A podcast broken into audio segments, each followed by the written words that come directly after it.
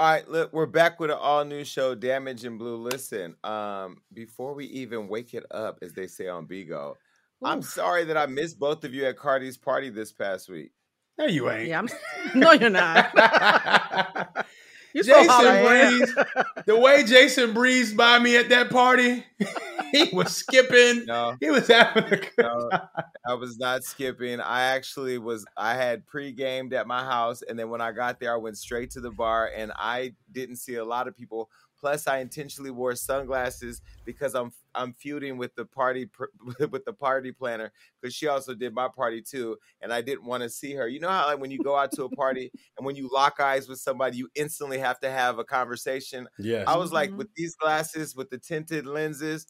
I, I, ain't gonna see nobody, and if I see him, they ain't gonna know that I saw him. So I didn't see you guys, but I was definitely wondering where the hell y'all were at. I know we was in there in full effect.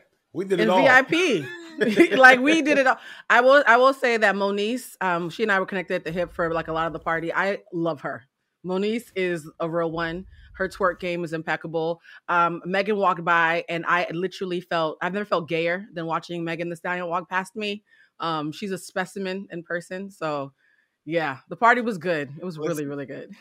Those two people I ran into at the party too. I already covered this on gagging, but since you brought up, we might as well do it for the people watching this show, just so you get into two things. So let me show you. I ran into Monique. She put a twerk game on me, but it's not the twerk that actually got the internet talking. It was actually my hip action because oh. you know, I, you know, I know I'm, I know I'm gay, and y'all don't want to picture this, but you know, I be doing my thing. That's how I keep them coming back.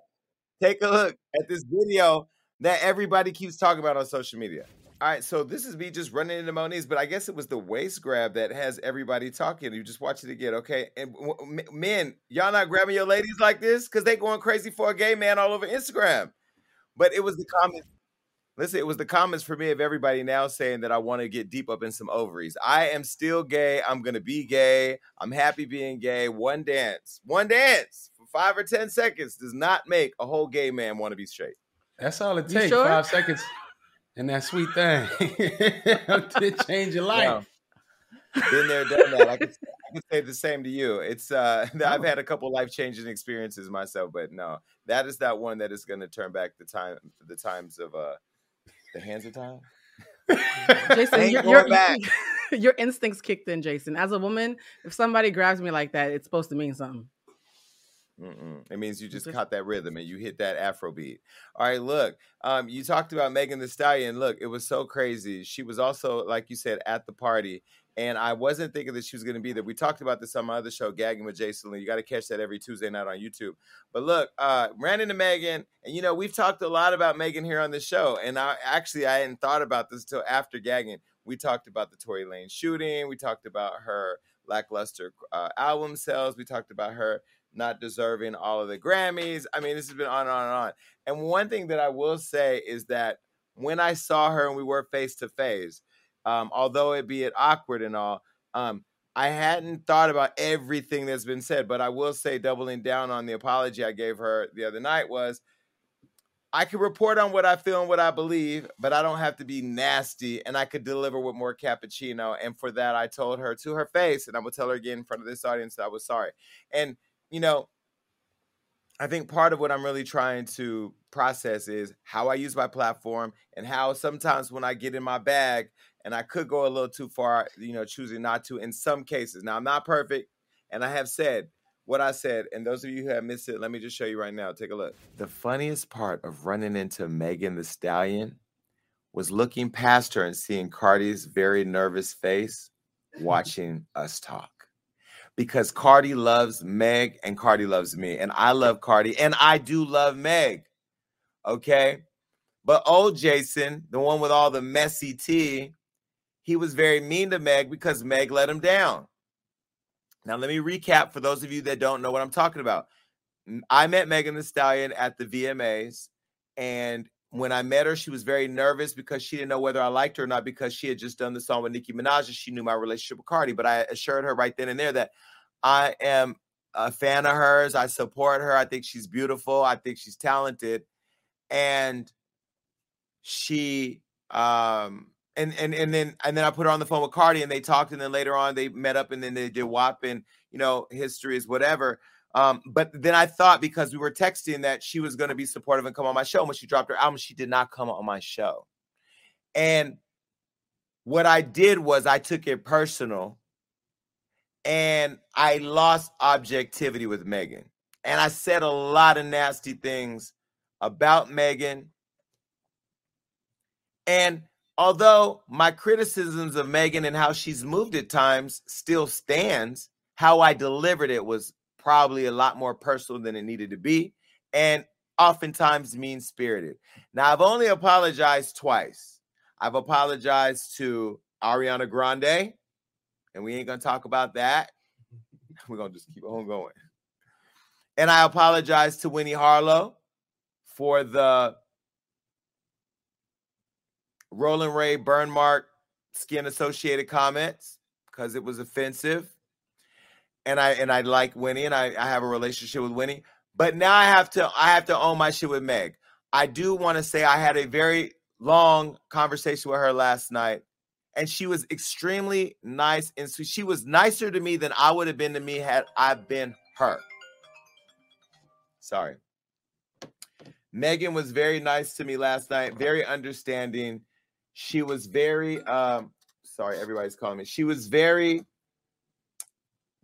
understanding that um, what had happened was what it was. And we both talked about how we could move past it, move forward, come out of what happened. What I learned was I can always talk my shit. I can be critical of her not coming on Hollywood Unlocked and doing Marie Claire. I can be critical of black celebrities not supporting black media. And I could be um, annoyed yet still objective and fair and be very clear about um, how I feel without being mean. And with Meg, I think that I was mean and unfair, and some of the stuff I said was unnecessary. So, my third and hopefully last apology is going to go to Megan Thee Stallion. And I just have to say to you, Megan, I really do appreciate how you handled the situation last night, neither one of us planned to run into each other. I didn't know you were coming. In fact, I thought you weren't coming, but it was good that it happened organically. And I know that we're going to talk. And I do want to say that I hope the door is back open and um, and that we can uh, reestablish a connection because I do want to support you, and I do believe that you are doing an amazing job. And the fact that you are um, continuing to elevate is because you're blessed and you're doing the work and you deserve to be credited for that. So that's me to Megan Thee Stallion and all her fans saying, I'm sorry. Oh, I love that. I love that. Look, it, it, was long, but look, I had to I had to play it here because this is the show where a lot of the damage has been done. I want to make sure that the audience gets it. I want to make sure that people understand that it was a genuine apology. It wasn't just for a live show where it wasn't planned. I actually planned to have that conversation. And I, I will say she gave me a lot more grace. And she was very, very and she said, You know I'm a good person. You know that uh I'm not a mean spirited girl and all this and that. And and I and I had to humble myself and say to her, like, you really just disappointed me. That was me acting out of disappointment. But nonetheless, I'm glad that we were able to piece it up and have a good conversation. I know that we're going to be talking, so I look forward to that. That's what's up. It is so important to be able to take an L. You guys know I always talk about this. There's something about being able to course correct after you've made a mistake and not double down. And I think the thing about Megan that has always spoken to me is that she shows a lot more grace than she receives.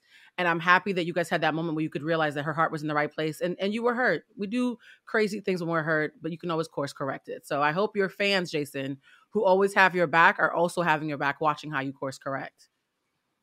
Well, a couple things. I don't look at it as an L and a loss. I look at it as an L as a lesson. I think the lesson mm-hmm. in it was just, you know, I'm going to continue to be overly opinionated. I'm still going to keep the edge. And there are times where I got to be remembering who I am and what I say, and that although I want to put an extra punch or pack an extra punch in my delivery, it, does, it isn't always necessary every single time. The other thing is making sure to keep objectivity. So the lesson it, of it is that, you know, while people appreciate the unfiltered Jason, they also want to know that I do have a heart under this exterior. The other thing I will say is that, um, you know, it doesn't take anything to uh, address your own evolution. You know, I'm growing and evolving, um, and I'm and I'm not saying I will never revert back to what I've done in the past. You know, it's just this this evolution is an ongoing experience. It's not something where you just flip a switch and all of a sudden you're a different person. At least not for me. Um, I will say that uh, what I did learn in speaking to Megan was uh, you know, sometimes when we don't have an open line to a person, numbers get changed, people stop working for certain people, you're not connected. The only method of communication is through this camera, you know, and people see and hear whatever they see and hear. But ultimately, I think that uh, we were both two adults who had a very adult conversation, even in the midst of sipping on some liquor. Uh, and I thought it was great. But it was funny watching Cardi watch us talk because I know she was just like, Lord, please don't let this turn out to be Jerry Springer right here on the stage in front of all these people twerking to the little "Wind Me Down" songs. Okay, it's a lot. So, so Blue, I know that, that you've been dealing with some personal stuff that you wanted to address here. I know that we've been talking about you and your doctor, and you thought your doctor was racist, and so I got a note that you wanted to have a conversation about some updates. Yeah, I just want to give a quick update. Uh, I mentioned a couple weeks back that I just had a really weird feeling that my doctor was racist. And you guys were, you know, you were level. You said doctors have to be preventative, and maybe she wasn't racist and she was just erring on the side of caution. Well, my doctor is a pregnant white woman, and she knows that I want to get pregnant next year. And she recommended me to a specialist in Beverly Hills that charges like $300 for a half an hour consultation. So she was very aware that I want to be a mom. I went to a second doctor today because I was just feeling funny about the meds that she gave me. Something about it just didn't feel right in my spirit. And today I, I, got a confirmation from a second doctor, an Asian man, who said these pills that she gave you will guarantee miscarriage. So, yeah, I think it's pretty safe to say my doctor's racist. The pills she gave me were unnecessary. And if I had gotten pregnant during the summer or anytime, my baby would have been guaranteed to be a stillborn or to be a miscarriage. So, to all the black women out there who go to the doctor and you just feel like something's off, even if it doesn't seem logical to everybody else, please listen to your gut. I'm about to go on a detox to flush this poison out of my system. She gave me 90 baby killing pills. And so I felt like I needed to circle back and tell the audience to please be their own advocates because everybody from Serena Williams has talked about how no matter how much money you make, mind you, this is a bougie ass doctor in Beverly Hills. If you are a black person, particularly a black woman, we have to be our own advocates. So I just wanted to share that message with the audience. What was the name of the medication? Yes. Um, I think it's called Lisinop. It's right here. It's called Lisinopril, and um, it gives you miscarriages, birth defects, um, and it's completely unnecessary. There's about 30 other pills that don't do that that she could have given me, and she, while pregnant herself, still chose to give me this. And what's crazy is, Jason, I went back for a checkup and all my numbers were better. She's like, "Oh, the pills are working," and I said, "Doctor, I have to confess, I've just been working out and eating right." and sleeping. I haven't been taking the pills. And she got mad at me and said, Don't you dare come back here without taking them. That's so she doubled part. down so, on trying to get so me to take these were, pills. What were the pills? Um, why, why, why was the prescription written? I mean, what were the pills for? They were supposed to raise my potassium and lower my blood pressure. I could just eat a banana. I don't have to kill my unborn child. But yeah. You know what's scary though? I, I think it's the part that Blue told me about this earlier, where she went to get the pills she couldn't even really get more. It was almost like uh, I wouldn't say sold out, but in a way sold, sold out. out. As in, there's multiple multiple doctors prescribing this pill clearly to a lot of people, where she couldn't even almost get a refill on these toxic pills. That's the scariest part about it to me. Where it's not like, oh, it's just some one-off situation. They're giving these pills out nonstop. It's it's really heartbreaking, man, because you hear these stories about what black women go through um, at the doctor's office, and you you can already see signs of it before you know Blue is even pregnant with a child. The things that could happen to your body before you even you know having that child. So it's just overall, it's just really heartbreaking when I heard this story. And the doctor said to me, he said, Blue, if you had gotten pregnant and had a miscarriage, you could have sued us because it would have been 100% our fault. Hmm. So let me ask you a question. So now that you have this information, now what are you going to do with Ooh. it? Um, I I I want to cuss her out, but ironically, she's on maternity leave because she's allowed to have a baby. Um, so I'm gonna call the doctor's office and file a complaint formally and see how far I can take this. Um, she knew I wanted to have a child, so it was just negligence on her part. But I'm gonna stick with my new non-white female doctor. Um, I kind of want a black doctor to be perfectly honest, but I'm just gonna keep on being holistic because the funny thing is I haven't been taking the pills, but all my blood work is beautiful because I've just been living a, a stress-free, really healthy life. I'm gonna keep doing that. But mm. fuck that lady. Excuse my French. And, and, and what I would say, I'm, i would never tell people not to go to the doctors and not to trust the doctor's office. But when you, when you get prescribed these pills, do your own research to some degree. See what the side effects are, or ask what are the side effects because clearly it could be something life changing like the the pills they gave Blue, where it could really change the course of your life. So just really ask a lot of questions. That's it. Well, listen, I'll, also say, not even just waiting for the medication. I think it's important when you're under any physician's care that one, you have a very trusting relationship with that doctor because you have to be able to trust that they're giving you the best advice. The second thing is also making sure that you're fully aware and integrated into your treatment plan and, and process because one, whether it's me getting my micronutrient tests and IV therapy with vitamins, whether it's a uh, I just got a whole physical where they did a whole uh, uh, um, ultrasound of my heart. I am so involved in my processes that I ask a lot of questions and I challenge my doctor. Even before catching COVID, I was very vocal with my doctor about my thoughts and around um, taking the vaccine. And she's the one that said, don't do it. And then I, I wasn't vaccinated when I caught COVID and I had done all the work with her leading up to COVID. Uh, and so I was able to beat it after a week, and, and I've been fine after. So again, I mean, I'm sorry that that happened to you, and I think it's just an opportunity for all women who are watching to make sure that you're double, triple, quadruple checking Please. the doctor's orders, the the the prescriptions, and all the treatment and things that you're putting in your body. You know what I mean? Um, so this has been one of those moments. I'm glad that you shared that. Um, speaking of a woman's body, another woman's body who is in pain after her boyfriend allegedly beat her was Tyga's uh, girlfriend. Tyga was just arrested for domestic violence following some situation that went down with his girlfriend, and he's turned himself in. Now, voluntarily so, he turned himself in after his ex girlfriend, Camaryn Swanson, accused him of hitting her. Now, she went to social media following a report by TMZ because they had tried to characterize their interaction one way, and she felt it was important to tell her own story. When she did go uh, on her social media, this is actually what people sent to me. These are some of the photos of her face where you can see that she was beat by somebody and she tagged TMZ and she says, I've been emotionally, mentally, and physically abused and I'm not hiding it anymore. And then she also posted this video for people to see on her Instagram story. And this is a video of her showing her bruised eye. Now, listen, for a man or anybody to hit to for you to get that, you had to really be slugged out.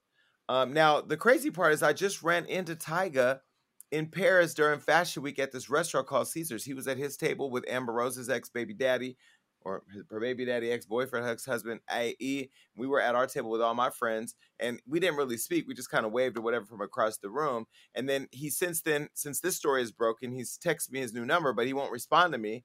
So I don't know what he texted me for. But either way, Swanson addressed TMZ, making sure that she was clear that despite how they were trying to characterize her, that she wasn't going for it. And she said, "quote." I did not show up screaming or uninvited. When I tried to leave, he physically assaulted me and refused to let me leave for hours. Now, this isn't the first time the TMZ's gotten something wrong. Recently, I broke the story about Ray J in the hospital. They took that and tried to say their part to it. So uh, these ambulance clout chasing uh, news outlets are just trying to get the story broke first instead of getting all the facts. But she cleared it up from her perspective. Now, Tyga, uh, when he first heard about this or whatever, um, the alleged domestic violence, he didn't say anything. Uh, but cops did say that he was uh, cooperating. But then shortly after that, we caught Tyga on the street turning himself in. So anyway, mm. he had his bail set at fifty thousand dollars, and he's currently out. Um, you know, this is really crazy to see. Uh, Tyga, you've had a lot of issues with women whether it's the leaving your baby mama Blac Chyna for Kylie, who was 16, or the trans woman that came out and said that you're with her. Now Nikita Dragun just drugged you for Phil, trying to use your name for clout, allegedly from your perspective. And now a white girl, which you already know you ain't supposed to put your hands on a white girl, any girl, but a white girl, because you know they're gonna turn around and imitate you. But anyway, it's just crazy that this is happening. But um, are you guys shocked? I, am a little shocked. I, have heard a lot of stories on this platform about Tyga. I never thought we would hear a violent one where he's where we physically see somebody with a damn black eye. I, I never looked at Tyga that way, but you honestly never know anybody. Um, I'm still going to be objective and wait to hear all the details of what happened. She's saying she didn't show up unannounced. Somebody I feel like put out there that she did, not making that a difference in hurting a woman. But I do want to sit back and get all the details. But I would never imagine Tyga to be punching somebody lights out like that. I, I don't think it's cool. I'm disappointed, but not shocked, if that makes sense, because we've heard so many wild stories about Tyga with the Nikita Dragun thing and the trans woman thing, and we already know the whole Kylie debacle. I feel like sometimes men in the public limelight who are embarrassed become a powder, a powder keg, right? And sometimes they take it out on the person who's closest to them. So while I'm still holding out to have a proper investigation, I wouldn't be surprised if he took all those public embarrassments out on his girlfriend. And I think he needs help. I, a part of me just feels like Tyga really needs some intensive therapy. Um, and I hope that this has scared him enough to do that because he's clearly not well. I don't think he's well. Whether he did it or not, I uh, my gut is telling me he's not okay. But these women, they see all this stuff in the press with these men. They see the relationship with the baby mom. They see the relationship with Kylie. They see the trans stuff. They see all that, but yet they still seek these guys out. Are they seeking them out for clout and money and being able to move around the world and all the lifestyle, this and that? Like you see who you're allegedly dealing with, right? I mean, I don't know Tyga to be an abuser, but I know him to be living a pretty toxic life. He has a song called Toxic, doesn't he? Isn't it called Toxic? But, but it's, a, it's a savior complex, Jason. It happens all the time. Meet these men and they tell you that they're misunderstood. They say, My ex is crazy. My baby mama has a plot against me. She could have seen all that, but been sold a bag of goods by him and been told that she's different and she understands him. And then, bam, next thing you know, she's being hemmed up. It happens every day.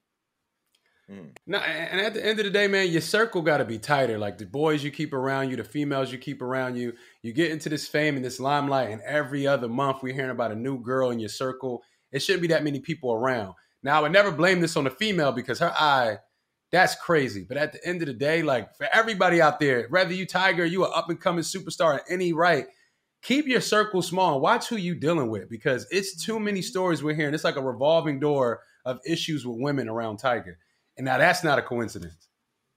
Well, Tyga, like I have to tell you, you know, this stuff that looms over you eh, all the time is not going to go away because you're a public figure and there's so many unanswered questions. I know that we have a, a def, definitely a decent relationship, and I like you. I believe that you like me, but you know, we would love to talk to you. I mean, there's so many questions that people have about so much that's been said about you. You need to find a space where you feel that's safe to go and sit down and have a conversation about them so they can all just go away. I don't know if this is going to go away because now you're actually charged with a crime.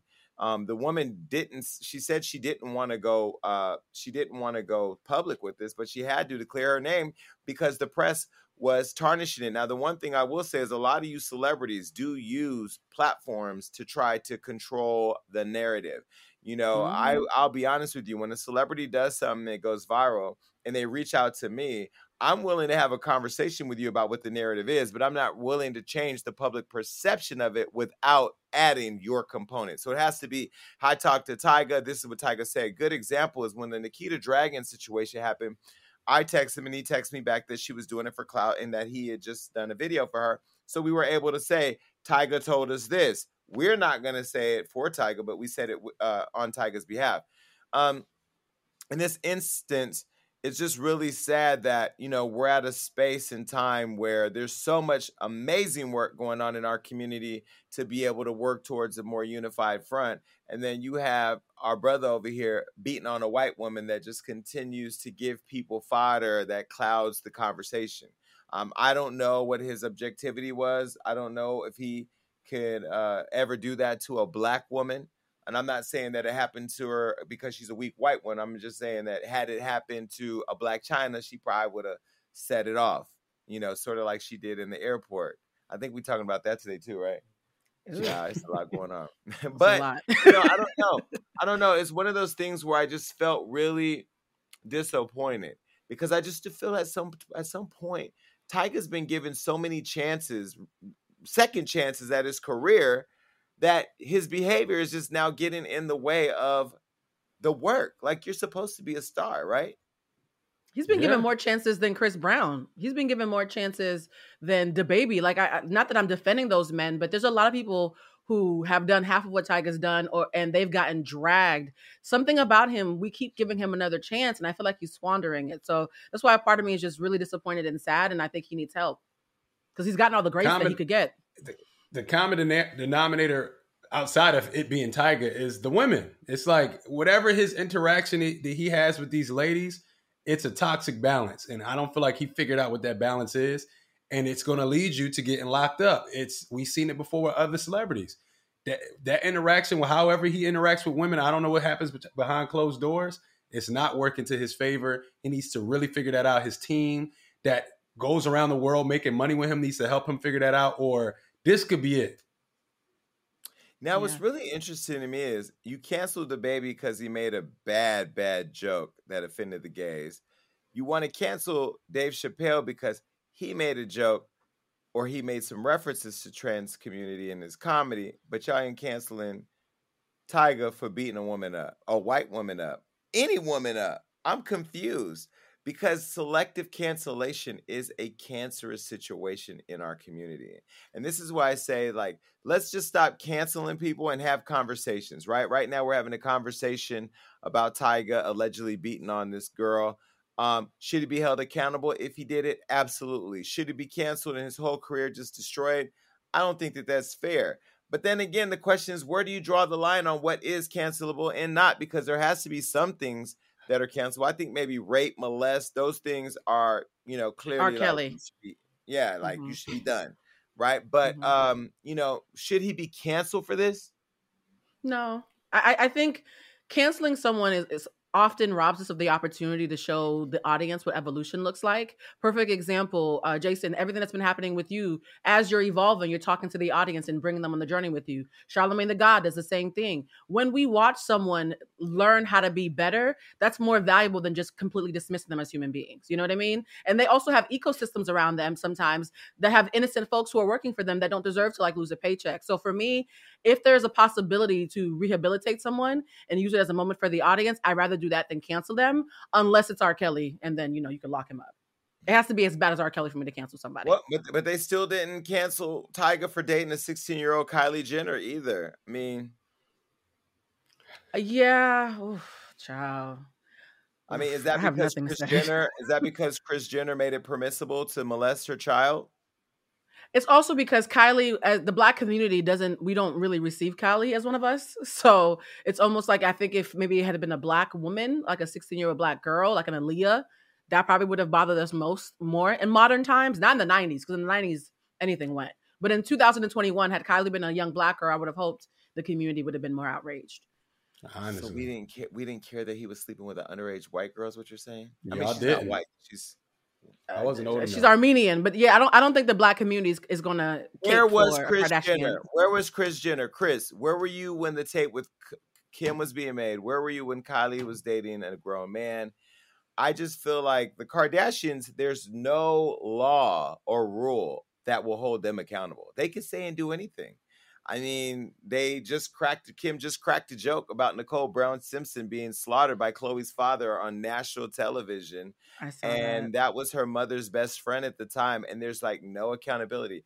What y'all don't realize that I'm starting to realize, maybe y'all realized it earlier, maybe I'm late, but I'm I'm here anyway, is that there's the rules for us and then there's the rules for the Kardashians. But either way, back to Tyga Tyga, um, I don't know what's going on in your life, and maybe you don't have any real friends around you because I'm sure your credit card is the one that pays for everything, and it's just easier to go through life that way. I'm telling you, as somebody that is not your friend but but does like you, brother, you're gonna have to just take a step out of everything going on in your life and just focus on locking things down and cleaning things up.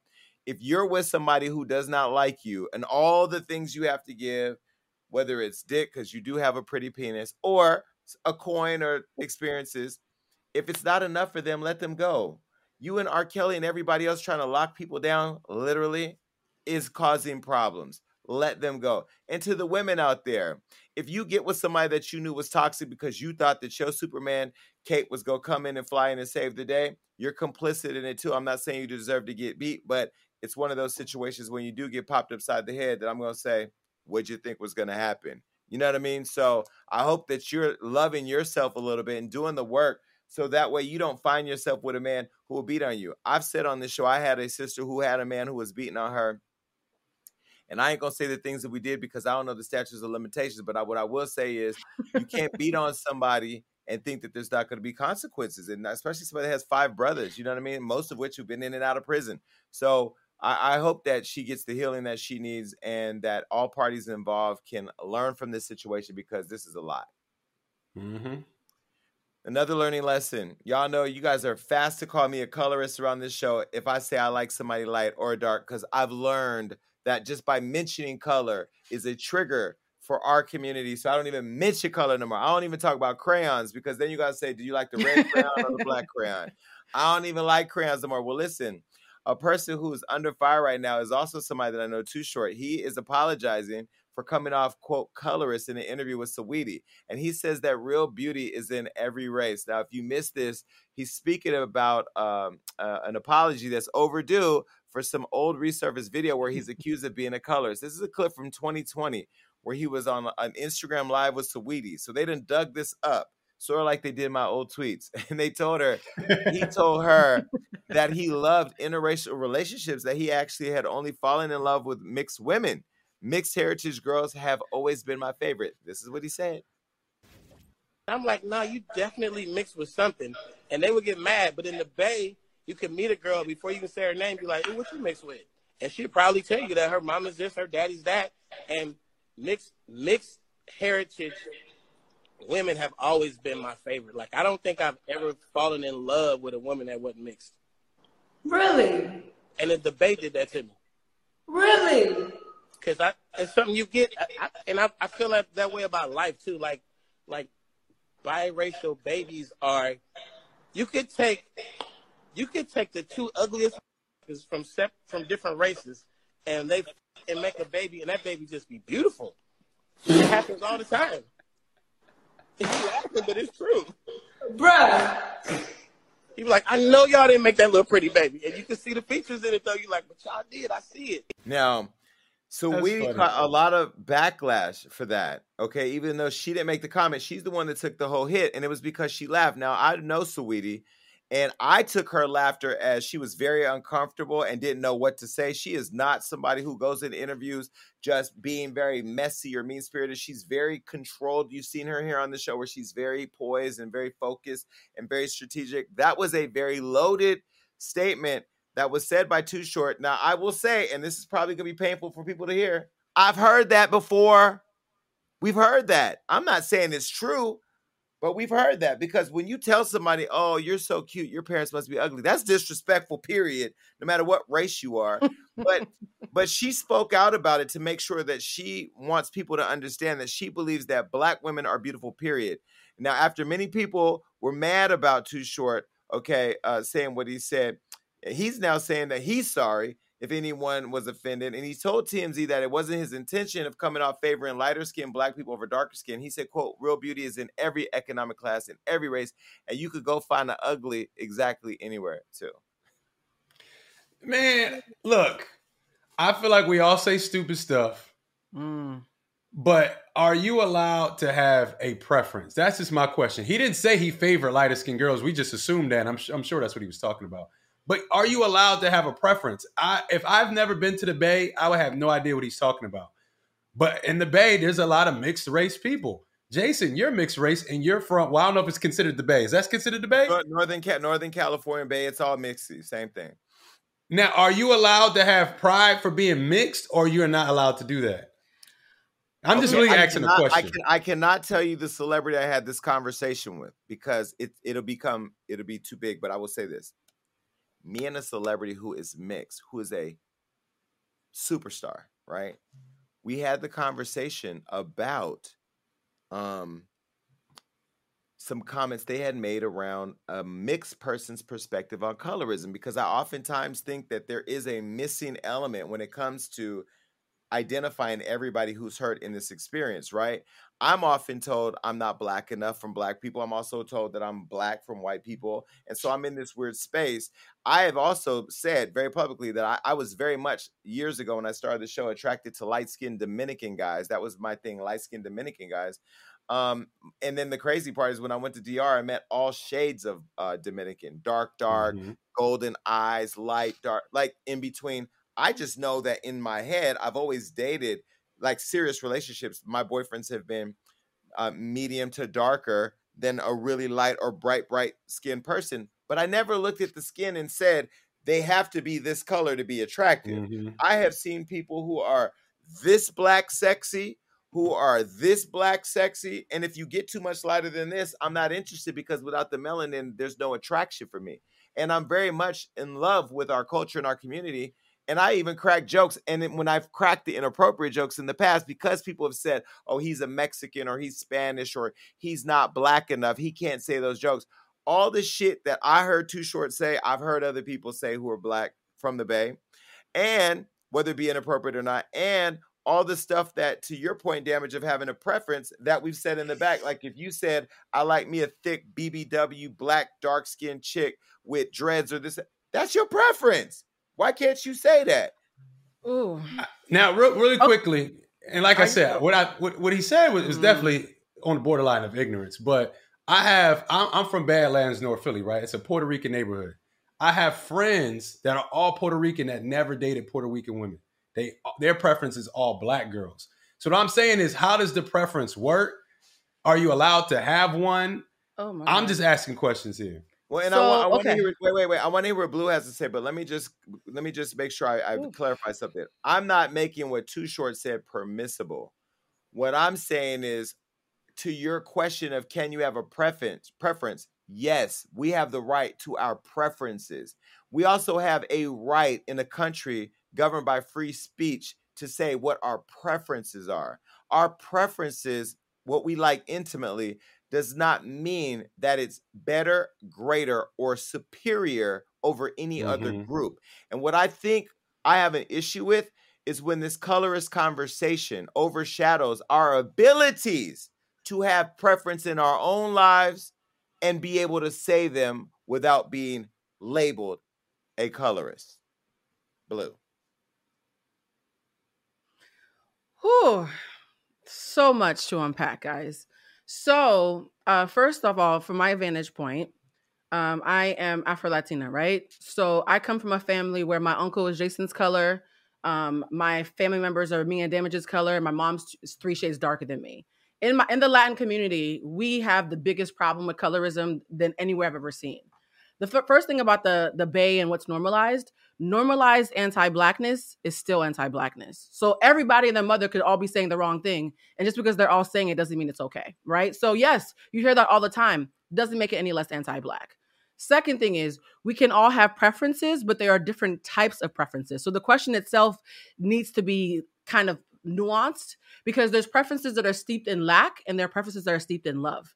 If you are loving someone and you're running towards love, your preference is fine. If you are running away from people who are black, then your preference now becomes problematic, right? So if I meet somebody who's in an interracial relationship and they like all women and they just happen to fall in love with a black girl with a white girl, totally cool. But if I meet someone who says, I am the most drawn to what is not purely black, then your preference actually is a problem and is steeped in anti blackness and is not comparable. So preferences have different intentions, and the intention behind the preference is what makes it problematic or not.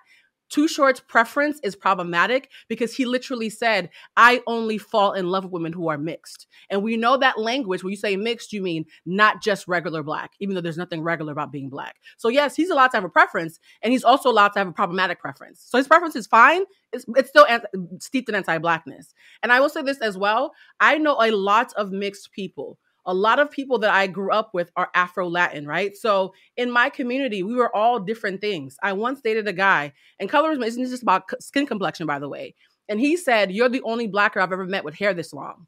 And he would not let me cut my hair the entire time that we were dating because it was halfway down my back. And he was like, If you cut your hair, you're gonna look like a regular black girl, and nobody's gonna know you're Cuban anymore.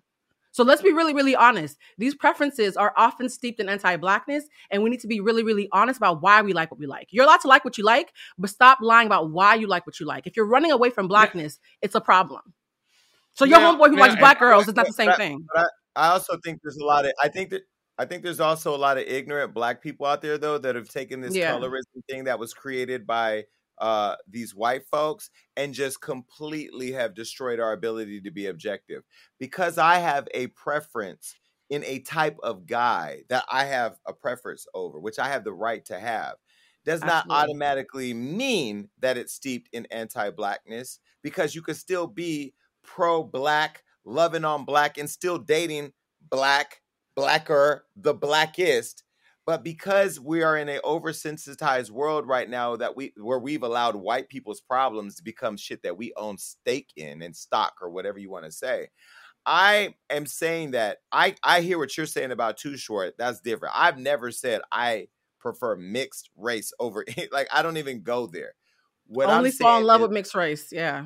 What what I'm saying is, and and I can understand your point on that, and I, I don't I don't disagree with that. What I will say is that if if every to damage's point, everybody watching the show and listening has the right to have their preference.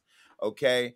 You know, I know some people that say I prefer big girls. Some people say I prefer real skinny, tall men because they have big penises, even though there's no study out that says that that's actually true. In fact, we've all had a tall, skinny guy with a small dick. The point is, is that whatever you prefer is your preference. That I will tell you, this is why I think people are surprised at my whole reaction to Dave Chappelle in this special. I think Dave Chappelle is necessary because we need to start tearing away at the fabric of an oversensitized world that we live in right now where you can't say anything without it looking crazy. And let me be very clear that is not me attributing to what Too Short said because I think he went a lot too far. But Too Short also created a song that said, My favorite word is bitch where he called women bitches for years in the Bay, and it was an anthem that is still played around the world. I love that song. So, that song. so I mean, like, you can either you could either be mad at it or just blow his whistle because it doesn't sound like he's you know fully backtracking off. Everything. My question is, do you feel like preference is built once you're younger? Because how I grew up, I prefer prefer darker skinned women. Right? Doesn't mean I haven't dated light skinned woman that I wouldn't date them, but I prefer that. I told you I'm from Badlands, North Philly, Puerto Rican neighborhood, but the guys there prefer only black girls. Like my cousin Rican Bull only dated black girls his whole life, and he's Puerto Rican.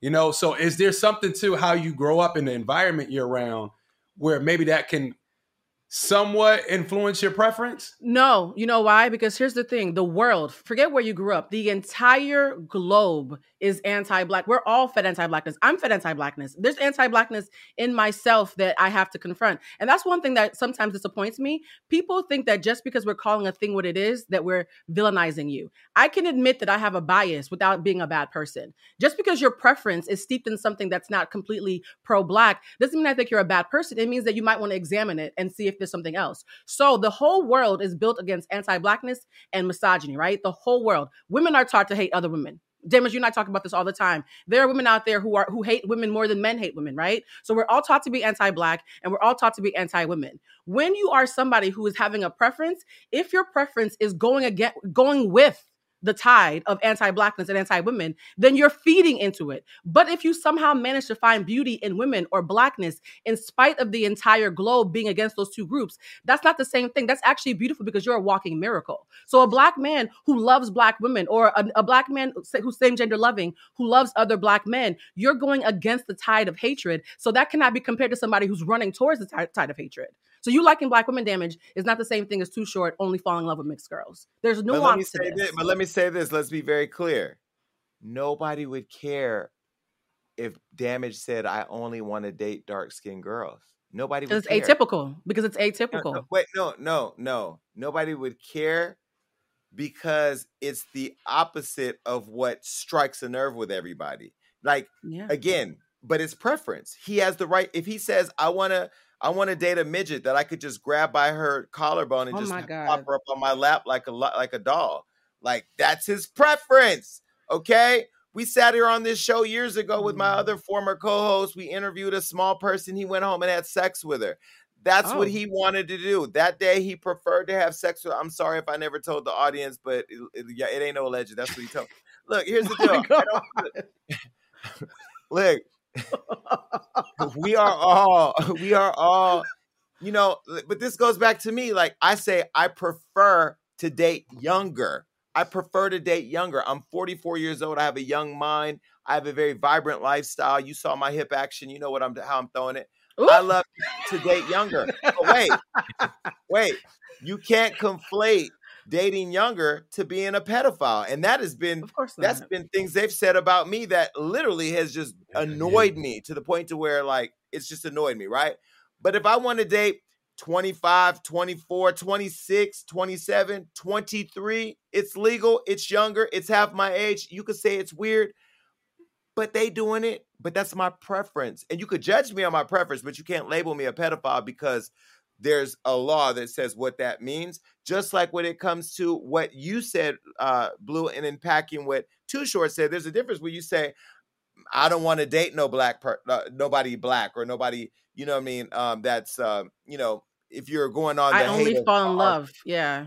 Yeah, yeah. yeah like what you said, but I only fall in love with mixed. With I mixed can girls, see that that's problem. that's anti-blackness, y'all. That's straight up like yeah, blatant. And, and, and blue, what I would love about what you said was like being very aware of what anti-blackness is, because sometimes you know where I am from, it is very mixy up there. You have a lot of mixed babies. You have the black and Asian, black and Mexican. Mm-hmm. You do have a lot of mixed breed people, and so that culture, to damages question earlier, you know that environment may may may create a different conversation that way may that may not exist in Haiti or may exist not exist in um, you know Philly where you're from. Now I will tell you too is that you know the Dominican and Spanish community, like you said, has a huge disparity when it comes to colorism that nobody's even talking about. And then when you bring up Afro Latina, anytime a Spanish person gets in trouble, they say, "Hold on, I'm Afro Latina." No, wait a minute. I know black. I know black. I know black. I know black. I know, yeah. I know black. I know black. I know no, black. I know black. No, no, you just got here. We're not doing that. you know I mean,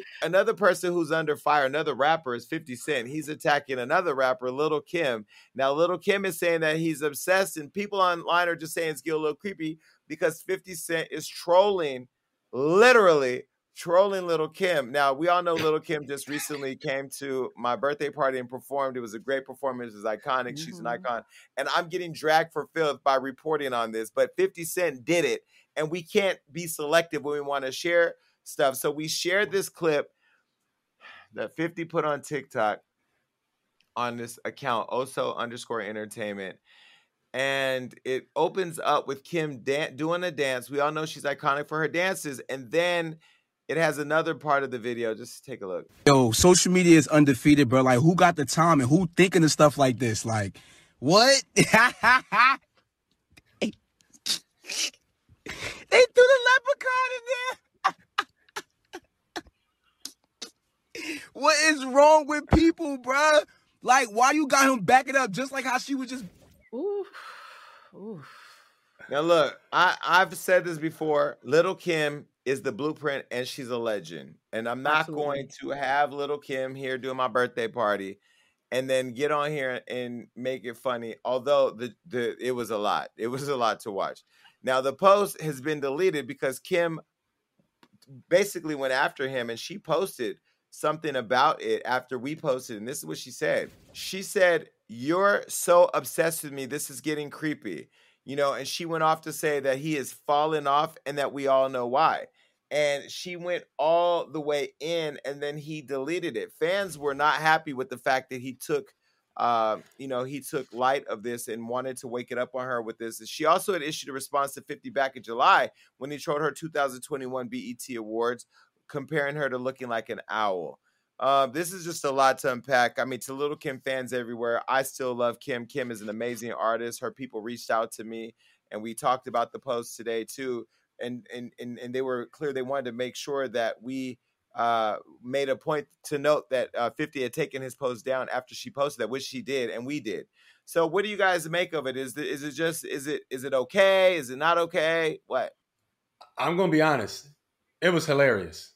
Ooh. However, if she can't in, look at it and laugh and enjoy it, then I'm not going to. See, that's the thing. Because people get made memes about and videos about all the time. Jason, you know, we see them, we post them. If you're not laughing along with it, then I don't want to laugh along with it. If you're taking offense to it, then it's like, okay, cool. And clearly, um, the repost from 50 struck a different kind of nerve and brought up a past that I wasn't fully aware of. So it was funny though. But if you're not laughing with it, if you're not enjoying it, if it's making you feel some type of way, then I don't want to laugh with it because I'm not about the bully culture. Now, if somebody made videos about me, I might laugh about. It. I'm like, yo, this this is clever. But yeah, if it laugh. makes me feel some type of way, then it's like, nah, like it's not cool. I'm not sitting here trying to egg on and add to whatever stress she got from that because with 50 reposting it, it, it made it something different. It was a different narrative. So I don't support that. And we also have to remember the, the era that Kim comes from. The 90s were very unkind to black women. And a lot of women in the 90s, Jason, you're cool with Queen Latifah. You know all these legendary women who are the blueprint for what we're seeing now. They were dragged mercilessly for looking the way they looked. And a lot of them got a bit of body dysmorphia and became very self conscious based on like the public vitriol. So, Kim, as a human being, forget her being a superstar, as a woman who's clearly had some kind of conversation with herself about her appearance and has made changes to feel better about her appearance, if you already know this is something that she has any kind of pain or sensitivity about, when it comes to comedy, there's only one rule. If you're punching up, it's brilliant. If you're punching down, it's bullying. And I think hitting her where it hurts is punching down, and that's what makes it bullying for me. She's not the kind of person that you should be making this kind of joke about. So it might have been funny, but somebody who was better equipped probably would have taken taken it and just laughed with it, but not Kim. Kim's been dragged for her looks for so long. It was a lazy joke. Yeah, no, I agree with you. And look, here's the deal. It was a funny video, but if we can laugh at ourselves, but when the person is offended and feels like you're trolling them, and on top of that, let's be very clear. 50 Cent is a troll. By the way, 50 Cent's been allowed to do so much negativity online and not been held accountable that at this point, I think it's almost like your man beats you so much that you just accept that you're in an abusive relationship. 50 Cent can say and do anything with no accountability, which is not fair to other people who are held accountable. I will say that, um, you know, Kim is very sensitive about how people talk about how she looks or dances or performs. I wish she gave less fucks because at the end of the day, she is an icon that I hold to such high regard and she d- is so legendary. But underneath all that, she's still a human being, you know. And Mhm. I, because I have a personal relationship with it, with her, don't like to see her hurt. Um, and I haven't talked to her about it directly, um, only through her people because we don't talk about the work that I do uh, through her to her because we do have a relationship. But 50's had so many beefs. It's just so crazy. He's had the beef with Floyd. He's had the beef with her. He's had, I mean, it's almost like anybody that he either wants to be or is jealous of or just doesn't like having shine for whatever reason that he wants to pick at them. And um, but I will say I looked at the BMF the other day and it's a brilliant show. He continues to be blessed. I mean, is his Mhm. karma just not finding the right address or what? Well, maybe, maybe it's a balance of putting people in the right position. You know, like I do credit 50 with making those shows happen, but it's also the writers, the actors, it's the people that he's putting on. And maybe that's the balance in his karma why he doesn't get canceled because he's putting excellent black actors and screenwriters and cast on television. Maybe that's what it is because honestly, the 50 balance- does get away with anything. I will say this: I know a lot of women in particular who've met 50, and what they all say to me is he was the most lovely, charming, kindest man in person. I, it blows my mind. Every woman I know who's met 50 Cent says this. Even Chelsea Handler says that he is her favorite ex boyfriend.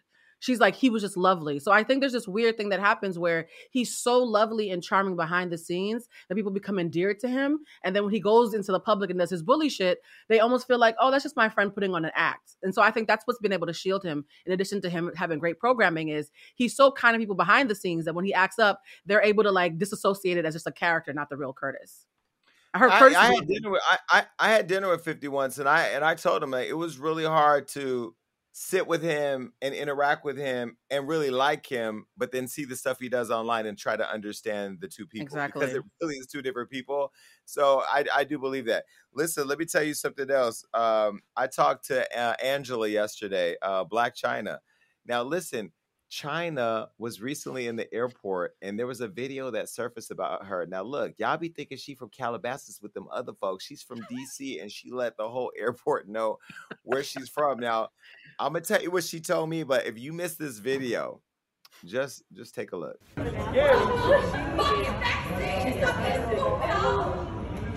my god.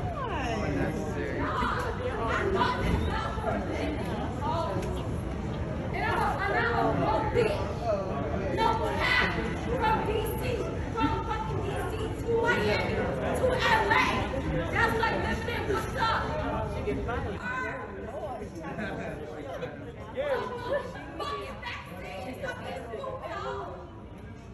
my god.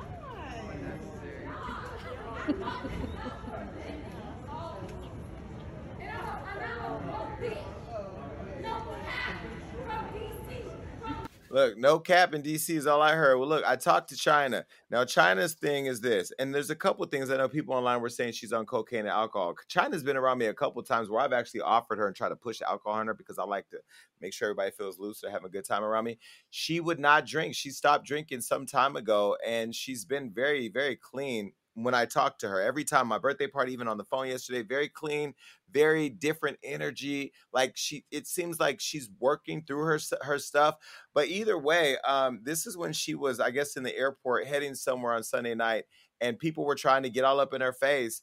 Um, and a lady holding the baby wanted to take a photo with her, and she just wasn't having it. And so I talked to her yesterday, and she said, "Look, the coronavirus is still real." You know, I travel with my people. I wear my mask or don't wear my mask, but I'm around the people that I'm around all the time, and I socially distance. And I just, I'm, I cool, I'm cool with fans, and people never get when I do take the photos with people with the mask on. But when people approach me and I don't want to take one without the mask, it becomes this big thing. And she said she just lost it, and I don't know. I kind of understand where she's coming from because when I was in Miami, somebody wanted to uh, take a picture with me, and I had my mask off for the picture and then he took his mask off mid picture and tried to kiss me on the cheek, and I Oh. almost lost it right there over hookah and some plantains. So, do you understand where she's coming from? No. Um, I like Blac Chyna though. I think she's super successful. I, I- I don't. I, I think she's dope though. Um, she's clearly Damn. drunk, Jason. She's been drinking something. And here's the thing: you got two six foot seven security guards next to you. If you don't want nobody near you, that's what they're there for. You screaming at the airport? Come on, like, come on. I fuck with it though. Go crazy. Look, if you gonna go crazy, go crazy.